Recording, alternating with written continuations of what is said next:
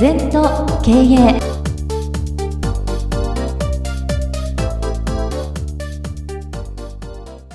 全と経営では皆様からのご感想やご質問お待ちしております。LINE でお友達になっていただきメッセージを寄せください。方法は LINE のお友達検索で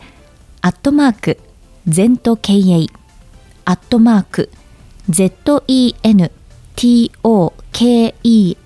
ZENTOKEIEI と入力してください。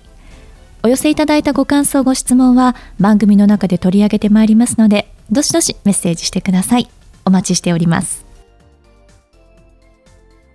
皆様こんにちは。全時計の時間がやってまいりました。先生、今週もよろしくお願いいたします。はい、よろしくお願いいたします。今週はこのようなテーマで先生とお話をしていければなと思っております、はいはい、キーワードは我々が生きられるのは今ここ今ここの連続が未来である。そうですね。あの今ここっていうのは禅で言うとねやっぱり今しかないっていうぐらい強調してるんですね、はい、昨日があって今があって未来があるという流れの中の今じゃなくてね今ここを一生懸命生きる。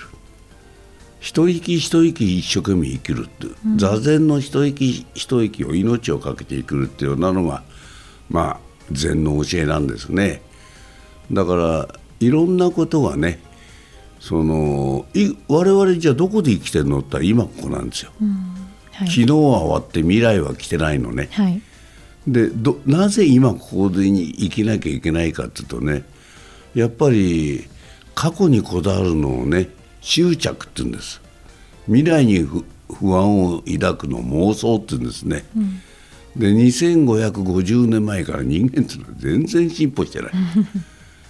やっぱり執着と妄想に絡まってね、はい、生きていくのよ、うん、だからじゃあどうしたらいいのと今ここなんだよ、うん、だから例えば人と会ったら朝会ったら「おはようございます」って今言うの、うん。まあ、おはようございますって言葉も全問答から出てるんですね。まず出会った人の技量をお互いに真剣勝負でね、はい、相手を分かるっていうのが挨拶かの始まりなんですね。ん。なんとなく「おはよう」なんて軽くやってますけど本当はきちんと挨拶して、うん、お互いのこう修行のグレードを測るみたいなね、考え方もあるの、はい、そういう意味では全部今なのよ。だから座禅してれば一息一息が今30分座る40分座るが今じゃなくて、はい、瞬間瞬間まばたき一つが今ここという感じだなだからよく私なんかも言うんだけど夫婦喧嘩したらね、えー、台所でも行って器を洗えと、うん、一生懸命器を洗ってるとね今ここの自分が取り戻してきて、うん頭でっかちなくだらない議論とかくだらない喧嘩が意味がなくなってくるんじゃないかな。そうですね、うん、そういう意味では今ここですね。うん。なかなかその今ここの連続が未来につながっていくんだっていう、うん、その何か意識というか、うん、皆さん持ってない方も多いんじゃないかなと思うんですよね。そうそうそうだけどね座禅をやってるとね、えー、本当にそれが感じてくる。今しかないんだよな、うん、今の連続しかないの、はい、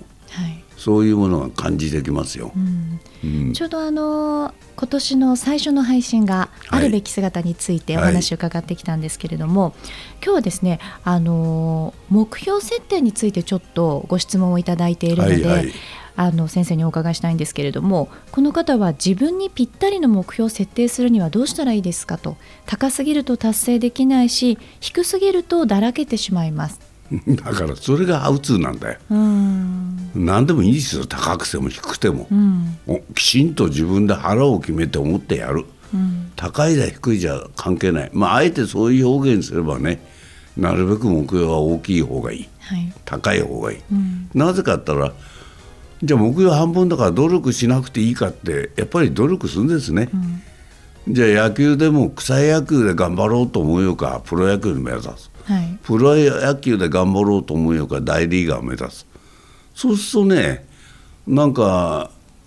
プロ野球は通過点になんだよな。目標が低いとなんか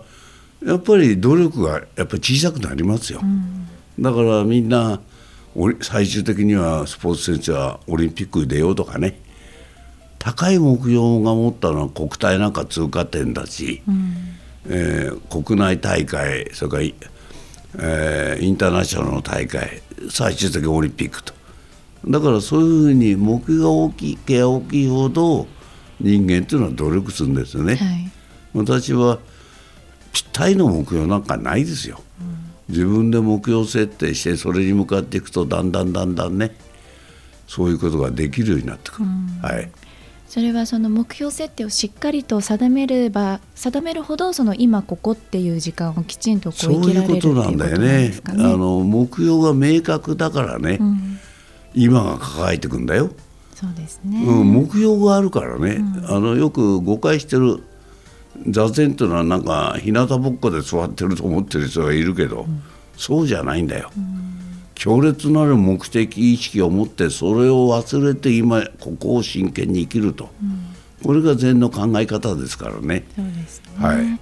これはその今ここをこう一生懸命こう生きていく、いることを積み重ねるとやはりそれが未来につながっていくという話だったわけですね。もっとね、はい、ちょっと言葉で言うとだんだん難しくなる、うん、今とね未来が一緒なんだよ、うんうんうんうん、インクルーズされた今なんだよ、はい、だから